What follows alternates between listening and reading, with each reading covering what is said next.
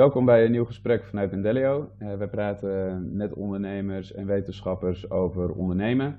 Uh, in het verleden hebben we het gehad over um, ondernemen in recessietijd, maar vandaag gaan we het over duurzaam ondernemen hebben. En daarvoor praat ik met uh, Pieter van Os. Pieter is impact maker. En wij gaan het hebben over purpose, over profit, over duurzaam ondernemen, waarom en hoe en uh, ja, ik ben heel benieuwd eigenlijk waar we naartoe gaan. Uh, welkom Pieter. Leuk dat je er bent. Fijn. Uh, jij bent al heel lang bezig met impact ondernemen, als ik het zo mag noemen. iets wat de laatste jaren heel veel aandacht heeft gekregen, maar jij bent er al veel langer mee bezig. Ehm, kan je iets vertellen over hoe je daar ingerold bent en waarom je dit doet?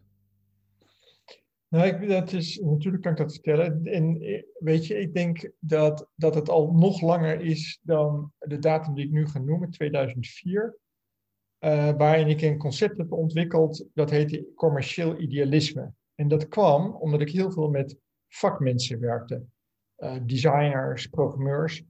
En die maakten allemaal vreselijk mooie dingen, idealistisch. En vergaten daar een goede rekening voor te sturen. En by the way, ik kwam ook mensen tegen die uh, heel commercieel waren, maar die weinig inhoudelijk waren, dus die weinig idealistisch waren. En dat concept, commercieel idealisme, dat is in uh, later, ik denk tien jaar later, is dat uh, omgevormd naar, ehm, naar betekenisvol ondernemen, zoals ik het nu noem.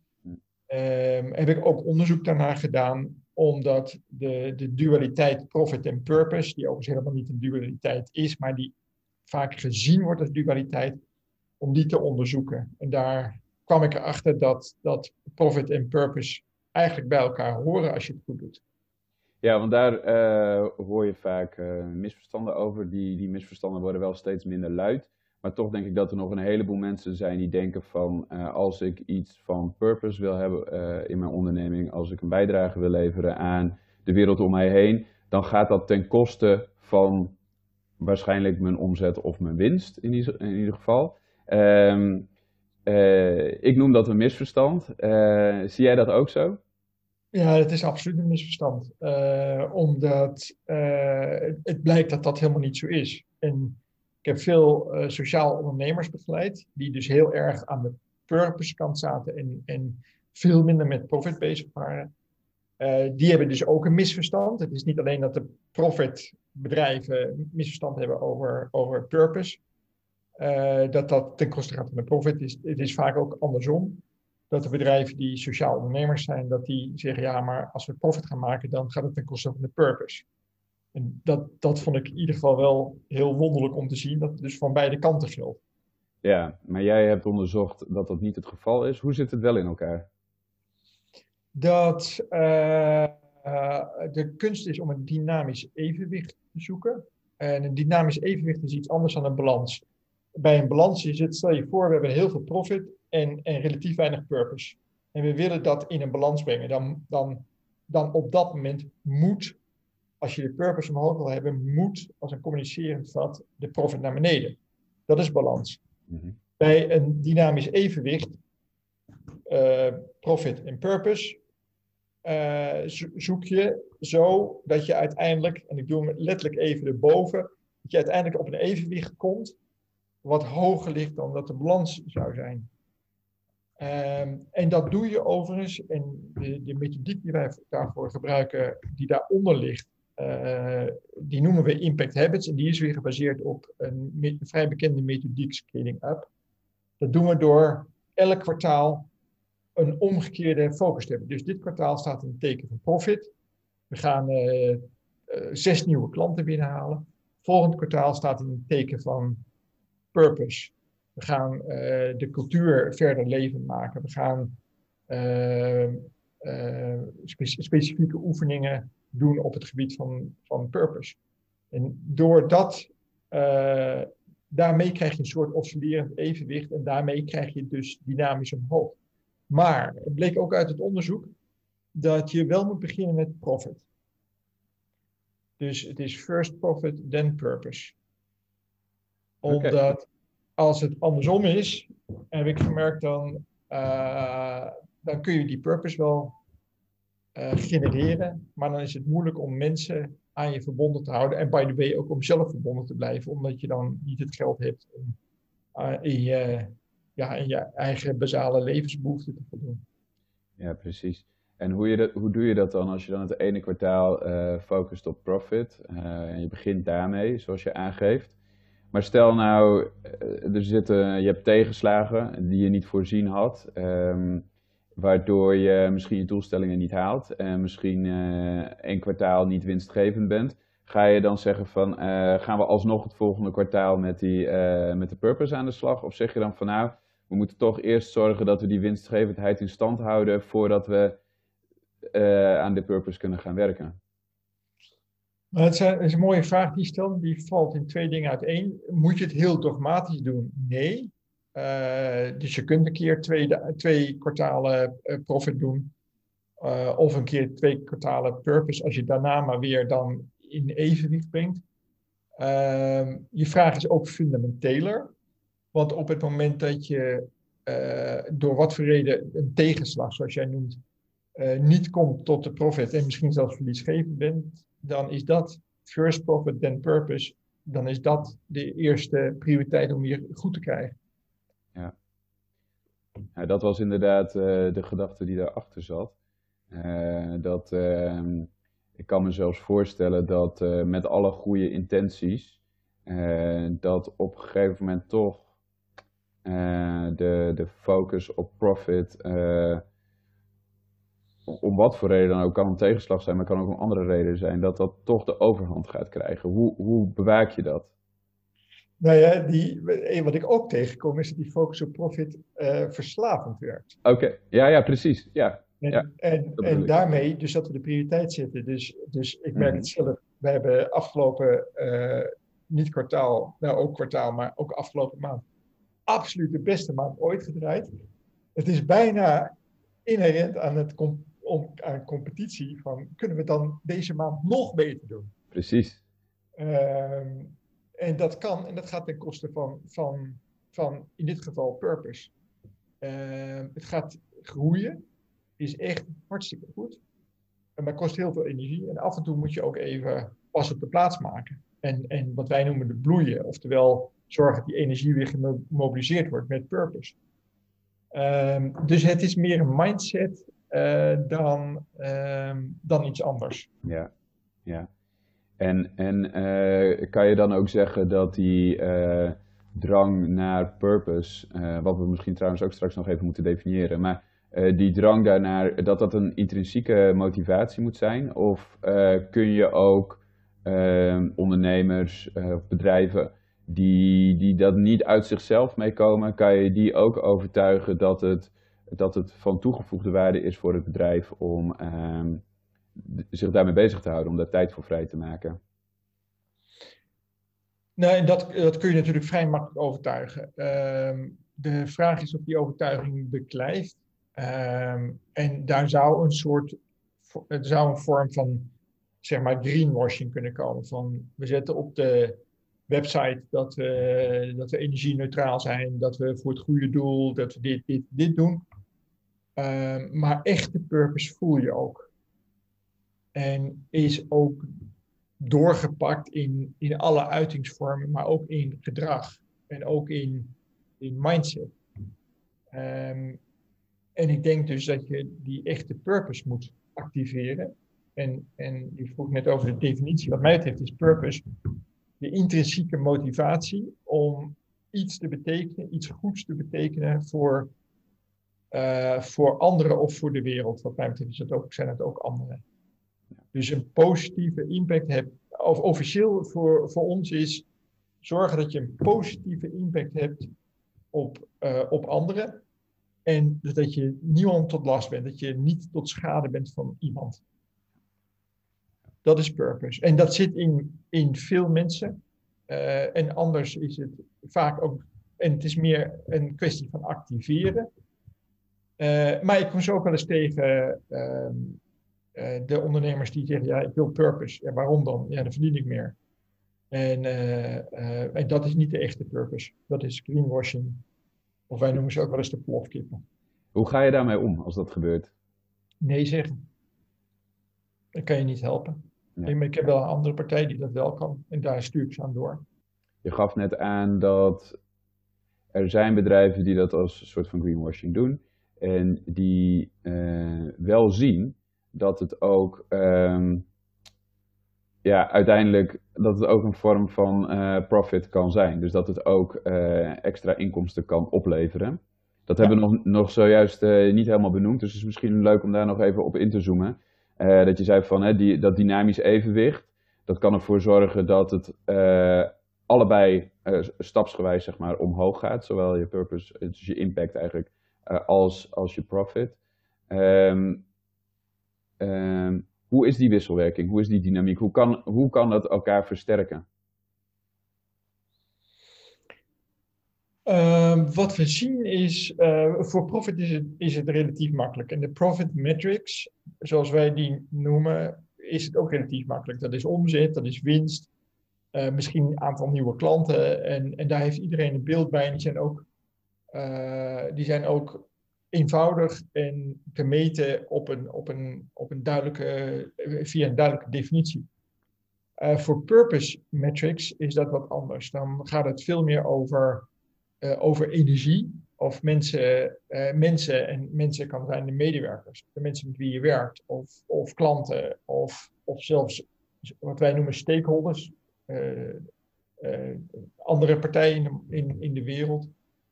Uh, kan die purpose echt leven, kan echt energie genereren. Mensen kunnen daar helemaal mee verbonden zijn. Uh, en dat is lastiger te meten. In ieder geval is daar op dit moment niet een, een officiële uh, standaard voor, zoals bijvoorbeeld de EBITDA. de manier om winst, de economische winst, financiële winst te meten. En daardoor ontstaat er spraakverwarring. Ehm, dat gezegd hebbende, dus dus hoe blijer, en, en hier is wel onderzoek naar gedaan, hoe blijer de medewerker is, dus hoe hoger de tevredenheid van de medewerker is, hoe hoger de tevredenheid van klanten is. Dus niet andersom. Tevreden klanten leiden niet tot tevreden medewerkers, maar tevreden medewerkers, dus purpose, wie ik ben, waar ik voor ga en waar ik voor sta, uh, dat leidt tot, tot, tot positieve energie en dat leidt tot hoge klanttevredenheid. En uiteindelijk, en dat is natuurlijk een mooie cirkelwerking, uh, als, de klanten te, als de klanten meer tevreden zijn, zullen ze eerder weer bij ons kopen. Dus daar gaat het van het energetische, het zachte, het ontastbare naar het financiële. En is het ook zo dat je misschien um, hogere prijzen kunt vragen en daardoor uh, hogere marges kunt realiseren, omdat je uh, ja, omdat je een hogere klanttevredenheid hebt? Ja, dat is niet het doel, maar dat is, dat is, de, praktijk, uh, dat is de praktijk wel. Ja, want, want dan krijg je die, die koppeling rechtstreeks met, uh, met de, de profit, denk ik. Ja. ja. ja. En, en misschien is het leuk om het, uh, om het even iets concreter te maken, want um, ja, het, het is iets, ik ben gewend om ermee te werken, maar als je niet zo gewend bent, dan, dan klinkt het misschien allemaal wat vaag. Van ja, wat, wat is dat dan, impact en uh, op wat voor vlak? Kun je misschien een voorbeeld geven van een bedrijf of van een, uh, van, uh, een impact wat, wat een bepaald bedrijf heeft gemaakt? Um, zodat mensen een beetje een idee krijgen van ja, waar hebben we het nou over met purpose? Er zijn er, ik kan er, zou er een aantal kunnen noemen, maar de eerste die in me opkomt is uh, Umeco, biologisch beddengoed. Uh, dat, daar zit vaak dons in. in. Beddengoed zit vaak dons. Die dons wordt geplukt op niet-diervriendelijke manier. Uh, Jumeco staat daarvoor dat, dat uh, biologisch ehm, katoen en biologisch dons hebben. Ehm, waarbij de dieren, diervriendelijkheid wel centraal staat. Um, dat betekent overigens wel een paar dingen. Bijvoorbeeld dat, dat hun inkopen eh, hoger zijn dan uh, als je daar niet druk over maakt. Dus in potentie heeft dit een, een nadelig effect op de winst. Ehm, door de purpose goed te communiceren, zijn mensen ook bereid een iets hogere prijs te betalen. Ehm, omdat het bedrijf echt iets neerzet, een branding neerzet, een identiteit neerzet en ook die leeft rond die purpose, maar ook daar de, de stories over vertelt. Dat bedrijf is in, ehm, eh, ik denk, een jaar of tien bestaat en is uh, sinds dat ze ook met de Impact Habits werken, enorm sterk gegroeid. En dan moet je denken aan verviervoudiging van omzet en eh, zelfs meer winst uh, in, in de laatste drie jaar. Ja. ja, duidelijk. En hoe ga je dan te werk? Misschien kan je daar iets meer over vertellen, wat die impact habits zijn. Is dat een, uh, is dat een handig checklistje? Of uh, uh, zoals marketeers vaak gebruiken, iets van vier of vijf P's, waardoor je het kunt onthouden. Waar, waar, moet ik aan denken? Nou ja, nee, het is, het is een, een mindset en het is habits. Het is een gewoonte van werk. het is een methodiek die draait rond vijf uh, beslissingen die je neemt. Die gaan over mensen, die gaan over strategie, die gaan over uitvoering, die gaan over cash of cashflow en die gaan over impact. En met je team neem je daar beslissingen over. Dus wat is onze strategie? Waar gaan we voor? Hoe doen we die uitvoering? Hoe doen we het gedisciplineerd? Met welke mensen doen we dat? En zijn dat de mensen die we vandaag nog steeds met enthousiasme opnieuw zouden aannemen? Want uiteindelijk wat je wilt, is gedisciplineerde mensen die gedisciplineerd denken en gedisciplineerd in actie komen. En uh, de Impact Habits is een methodiek.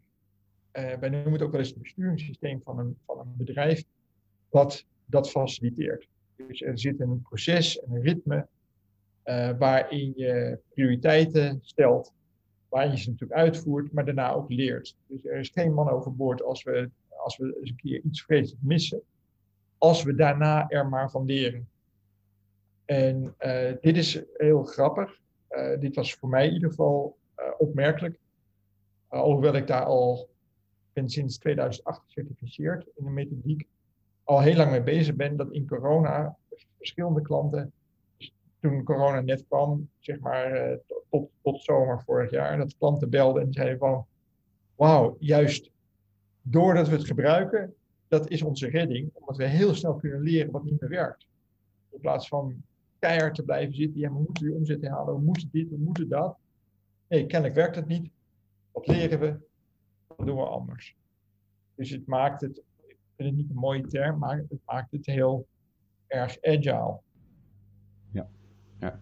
ja daar zat ik net aan te denken. En um, uh, hoe creëer je nou zo'n mindset? Moet je dan uh, al je medewerkers ontslaan en uh, nieuwe, nieuwe type medewerkers gaan aannemen? Of kan je met je bestaande team daaraan gaan werken?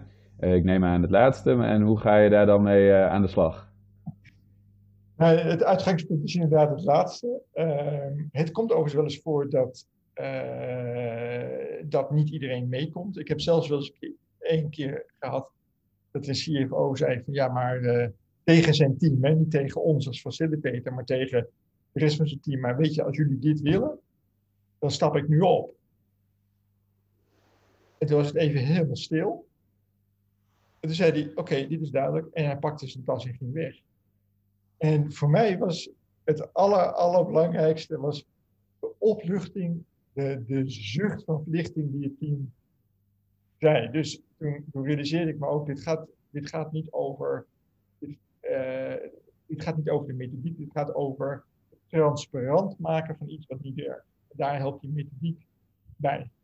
Ja, dat, dat leidt me wel tot de vraag van, is, uh, je, je, had er net al een opmerking over gemaakt, is deze manier van werken, is dat voor iedereen en voor ieder bedrijf geschikt? Uh, bij het eerste begin, nee, het is niet voor iedereen geschikt. Uh, wij hebben in, in de kwalificatie van, dus wat wij de intake noemen van, van, uh, van ondernemers. Wij werken voor ondernemers met een groeiteam, of managementteam of directieteam. Zoeken wij of ze ambitieus, leergierig en reflectief zijn. Op het moment dat je om wat voor reden ook niet of nog niet in staat bent om te leren en te reflecteren op je eigen gedrag, dan haal je, dan werkt deze methodiek tegen je. Dan, dan is het een worsteling en dat, dat komt ook niet goed. Ehm, op je tweede vraag, is het voor elk bedrijf?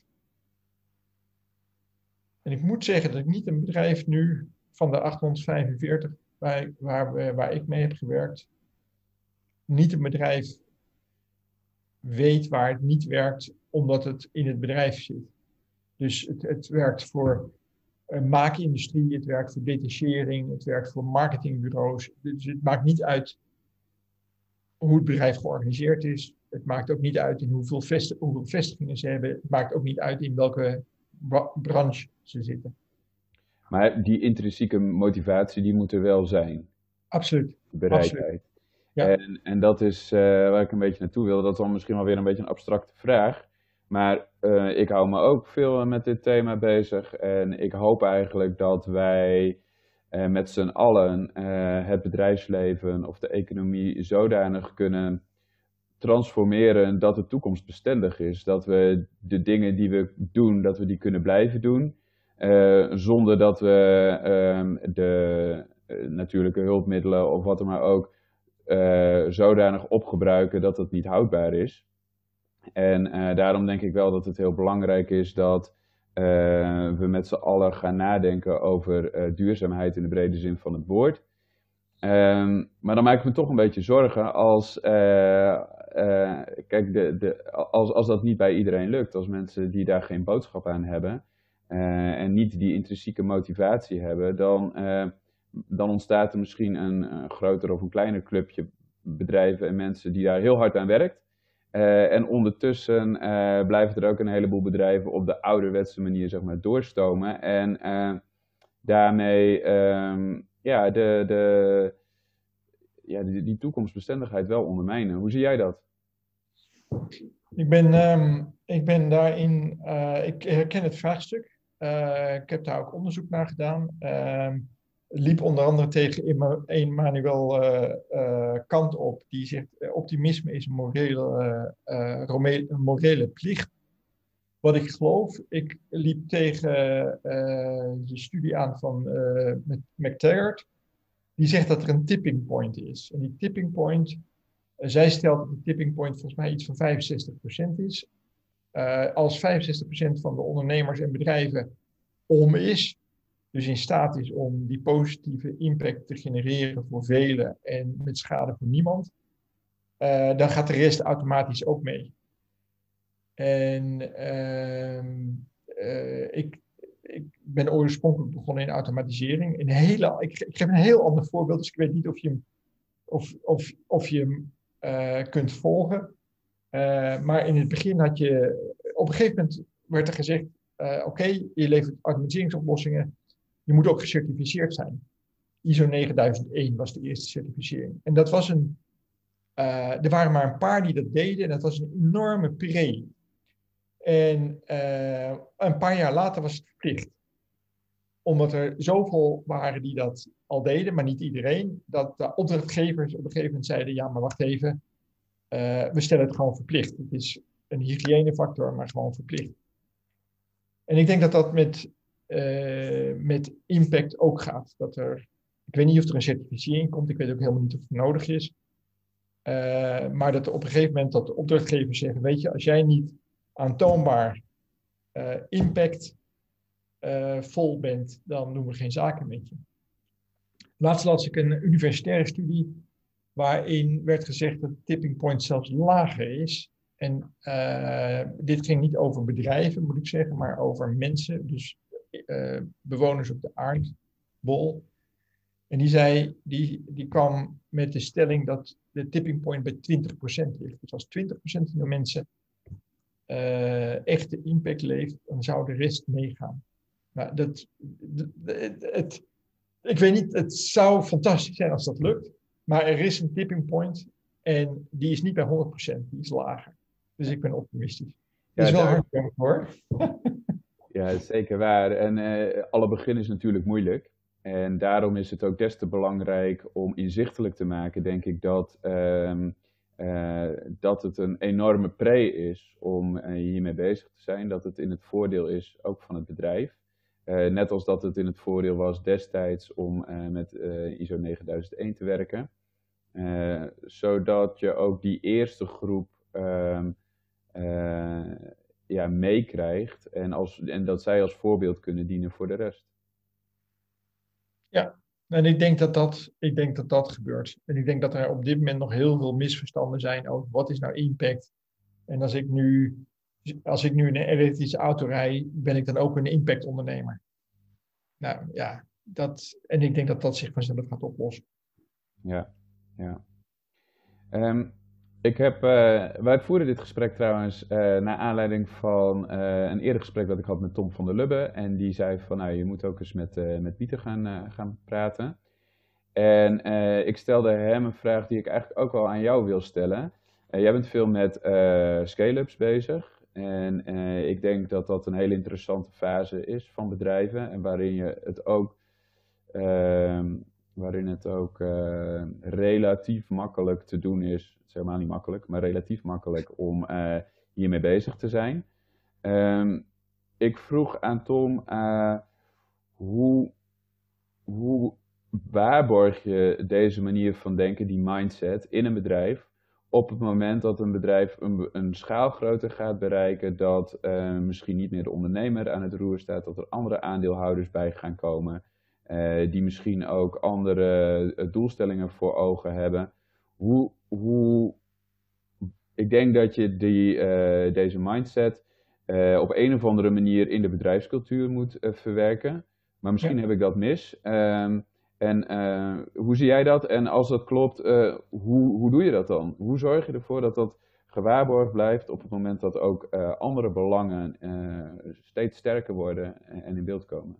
Ja, Uh, als eerste uh, moet ik je vertellen dat, dat ik uh, alleen maar werk voor uh, bedrijven met een ondernemer. Ja. Dat zijn bedrijven vanaf 10 medewerkers, maar en ook een aantal hele grote, ehm, tot zelfs 5000 medewerkers op dit moment. Ehm, hoe groter het bedrijf, hoe lastiger cultuur te veranderen is. Maar als je het dan vanaf het begin goed doet en het goed borgt, dan blijft het er ook in zitten. Zelfs als je wat bij een van onze uh, klanten is, dus een beursgenoteerd bedrijf overigens, waarbij ze echt uh, uh, ja, natuurlijk externe aandeelhouders hebben. Maar dan is die cultuur al zo geborgd dat, ehm, dat die niet snel verandert. En eigenlijk, eigenlijk niet verandert. Maar er is een, uit het onderzoek bleek ook nog iets anders, en dat is misschien belangrijker, dat de bedrijven die het echt succesvol doen, uh, dus impact dus purpose en profit met elkaar verenigen, die hebben ook dat in twee rollen uh, belegd. En wij hebben dat even Chief Profit genoemd en Chief Purpose. Um, omdat uh, het is een dualiteit soms. En dus moet je af en toe met elkaar kunnen onderhandelen. Ja, maar weet je, ik wil, zegt, zegt de profit, meneer, ik wil absoluut dit. En het is hartstikke goed voor de profit en voor de aandeelhouders. En dat die chief purpose dan zegt, ja, maar wacht even, we zijn ook op deze aardbol met een reden. En dit is de impact die we willen. Dit is de purpose. Hoe gaan we dit doen? En die spanning tussen die twee, uh, die kun je heel positief gebruiken. Als die spanning er niet is en er één iemand is die, die de shortcuts kan maken, dan bestaat, uh, de, is de kans groter dat, uh, dat die cultuur aanpast. Hoewel ik moet zeggen, ik heb niet één ik zit even na te denken. Ik heb niet een bedrijf uit eigen begeleiding of, of van andere, uh, andere bedrijven waar dat gebeurt. Het zou overigens wel kunnen gebeuren, en daar heb ik wel zorg over, uh, over uh, bedrijven die met veel Amerikaans venture capitalism werken. Venture capital. Dat, ehm, eh, dan kan het echt wel veranderen. Ja. Maar ja, nou ja, je ziet het met uh, een, recent voorbeeld, uh, DAF. DAF is, DAF is een echt Nederlands bedrijf. Uh, destijds ook purposeful. dat is helemaal veranderd. De, de, de, de NOW-steun van de overheid voor corona is allemaal in Amerika, of ja, niet allemaal, sorry, ik moet niet generaliseren, maar is voor een, voor een, belangrijk deel in de Amerikaanse zakken van de aanhouders ge, gekomen. Nou, dan, dan gaat er wel even iets mis. Ja, zeker. Nou, ik vind het uh, een mooi concrete uh, tip om het zo maar te zeggen, om het in een organisatiestructuur eigenlijk in te bakken door twee, twee verantwoordelijken op het hoogste niveau aan te stellen die, die beide, beide kanten in de gaten houden. Ehm, zijn er ook nog andere dingen wat je meer op, um, zeg maar op uitvoerend niveau kunt doen om ervoor te zorgen dat ook in de dagelijkse gang van zaken uh, mensen continu die, die twee aspecten in het achterhoofd houden.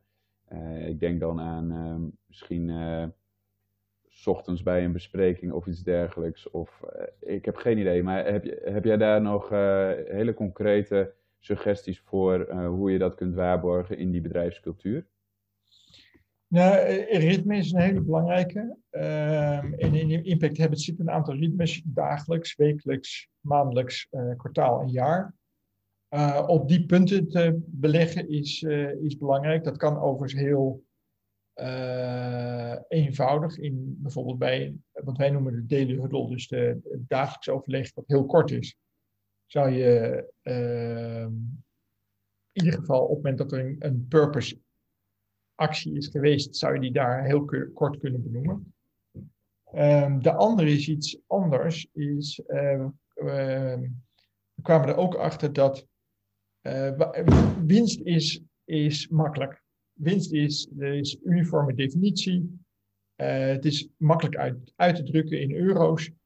En, ehm, en toen kwamen we erachter dat wat heel bijzonder is, is dat iedere medewerker kan bijdragen aan winst. Zelfs als ik zeg maar de koffiejuffrouw ben en ik kom erachter dat ik te veel koffie, kopjes breek, dat gaat dan ten koste van de winst. Dit is een, belachelijk voorbeeld, maar misschien kun je, maar, maar zo simpel kan het zijn. Mhm. Het grappige is dat we, toen we bezig waren met het ontwikkelen van de purpose metrics, dat we erachter kwamen dat ook voor purpose iedereen in het bedrijf, maar ook iedereen in het bedrijf kan bijdragen. Dus bijvoorbeeld voor een beslissing, we moeten iets, iets kopen. We moeten iets aanschaffen. Of ik, ik besluit iets en ik ga jou als mijn teamlid voorstellen, ik ga dit maken.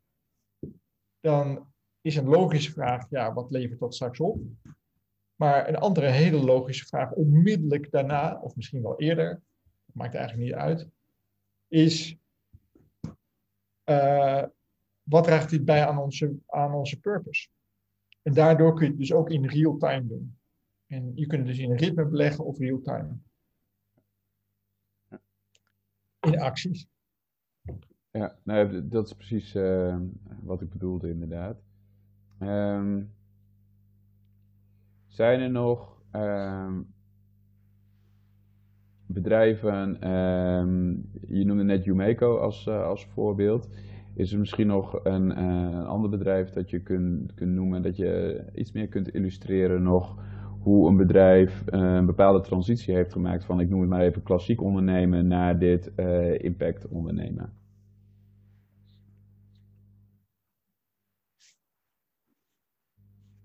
Van klassiek ondernemen naar impact ondernemen. Ja, dus een bedrijf dat jij hebt geholpen de afgelopen jaren om, om die transitie te maken. En, en wat doen ze dan precies? En hoe hebben ze dat dan gedaan? En wat voor impact maken ze nu wat ze voorheen niet wisten te maken?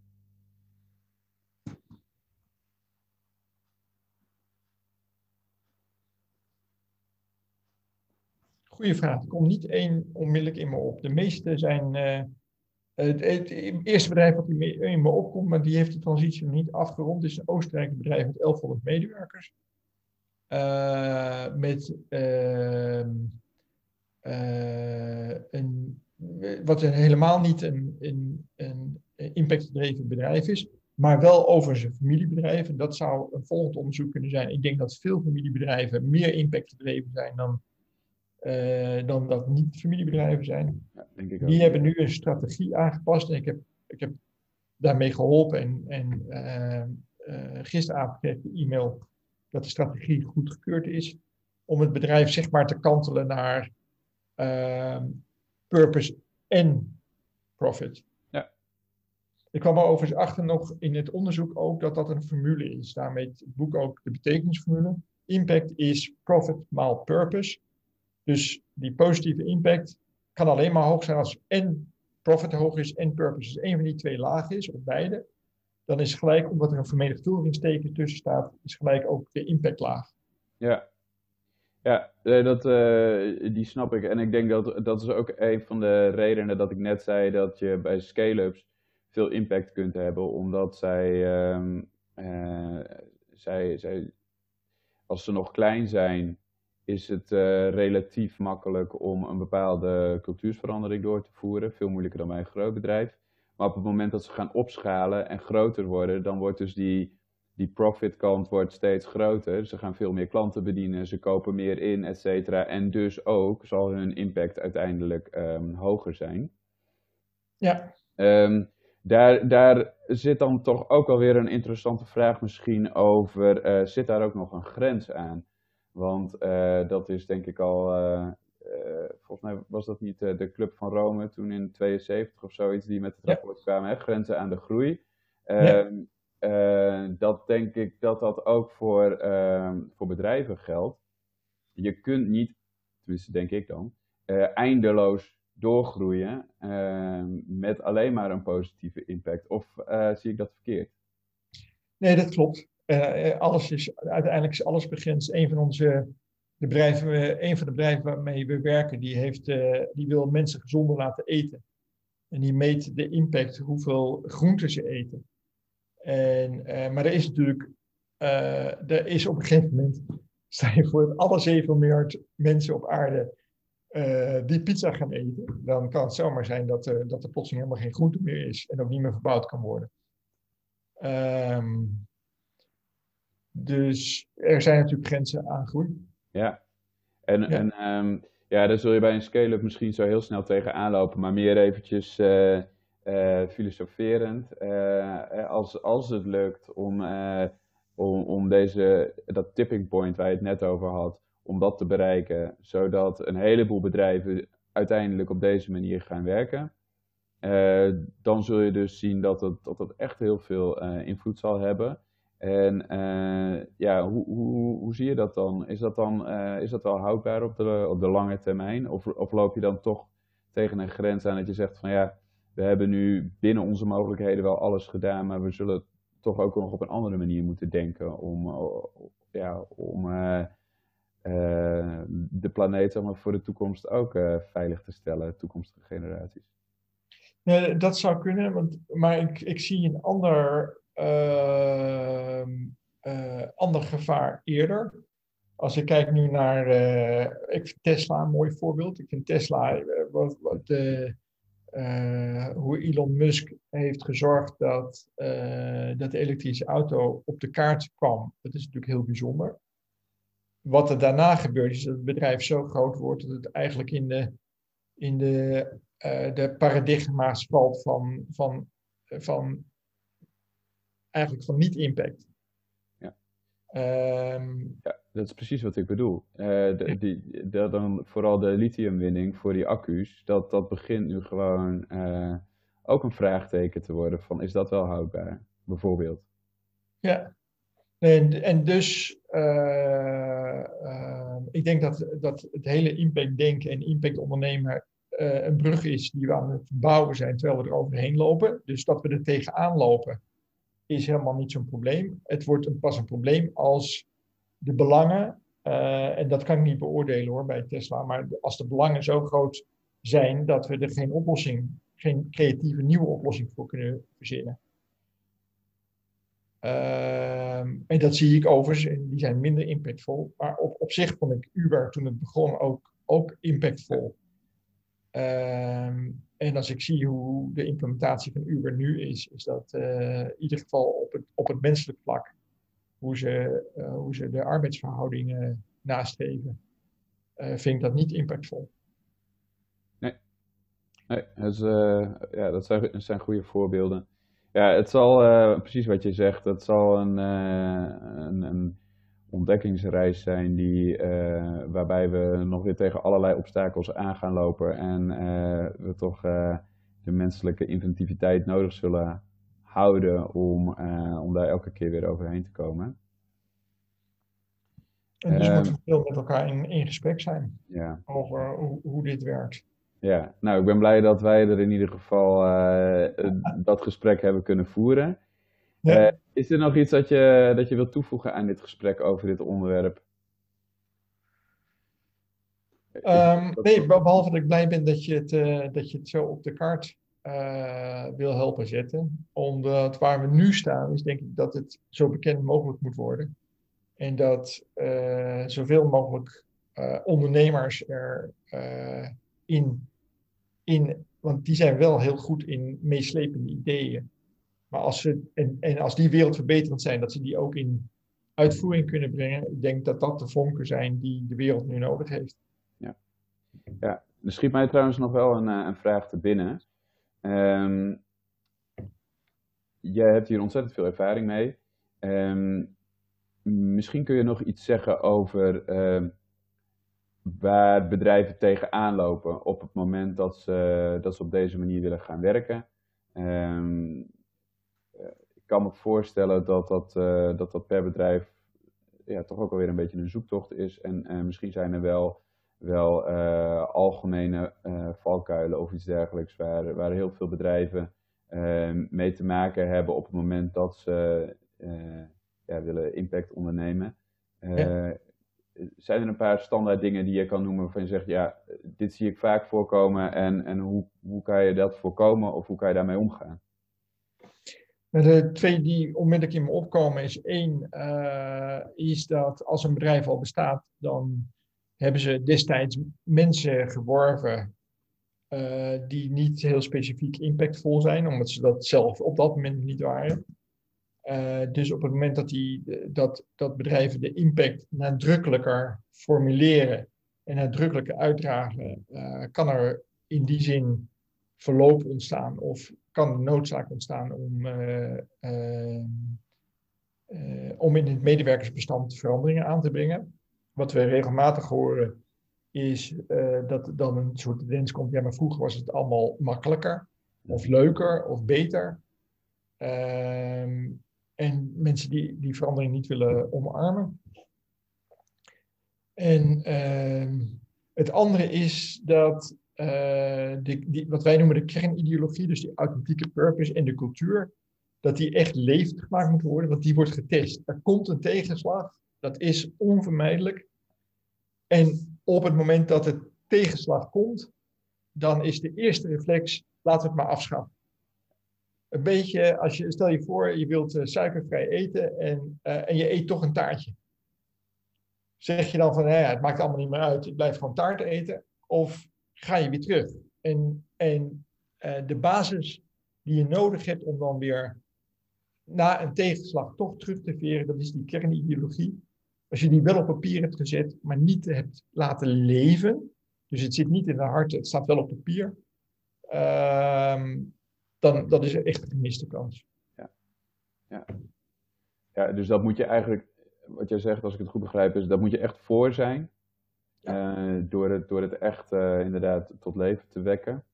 Um, ja, en dat doe je dus door, uh, door die impact habits eigenlijk heel routineus eh, te implementeren, begrijp ik. Uh, Zodat je dat op een gegeven moment ook een soort automatisme wordt misschien om daarop terug te vallen. Um, in plaats van het dan overboord te gooien. Ja, nou precies dat. Ja. Oké. Okay. Nou, hartstikke interessant. Uh, dankjewel voor dit gesprek. Uh, Graag gedaan, leuk. Ik ben heel benieuwd uh, uh, hoe zich dat uh, in de toekomst uh, zal gaan ontwikkelen. En wellicht kunnen we er in de toekomst nog een keer verder over spreken. met nog wat meer jaren ervaring. We zullen zien. in ieder geval ja. hartelijk dank. Graag gedaan.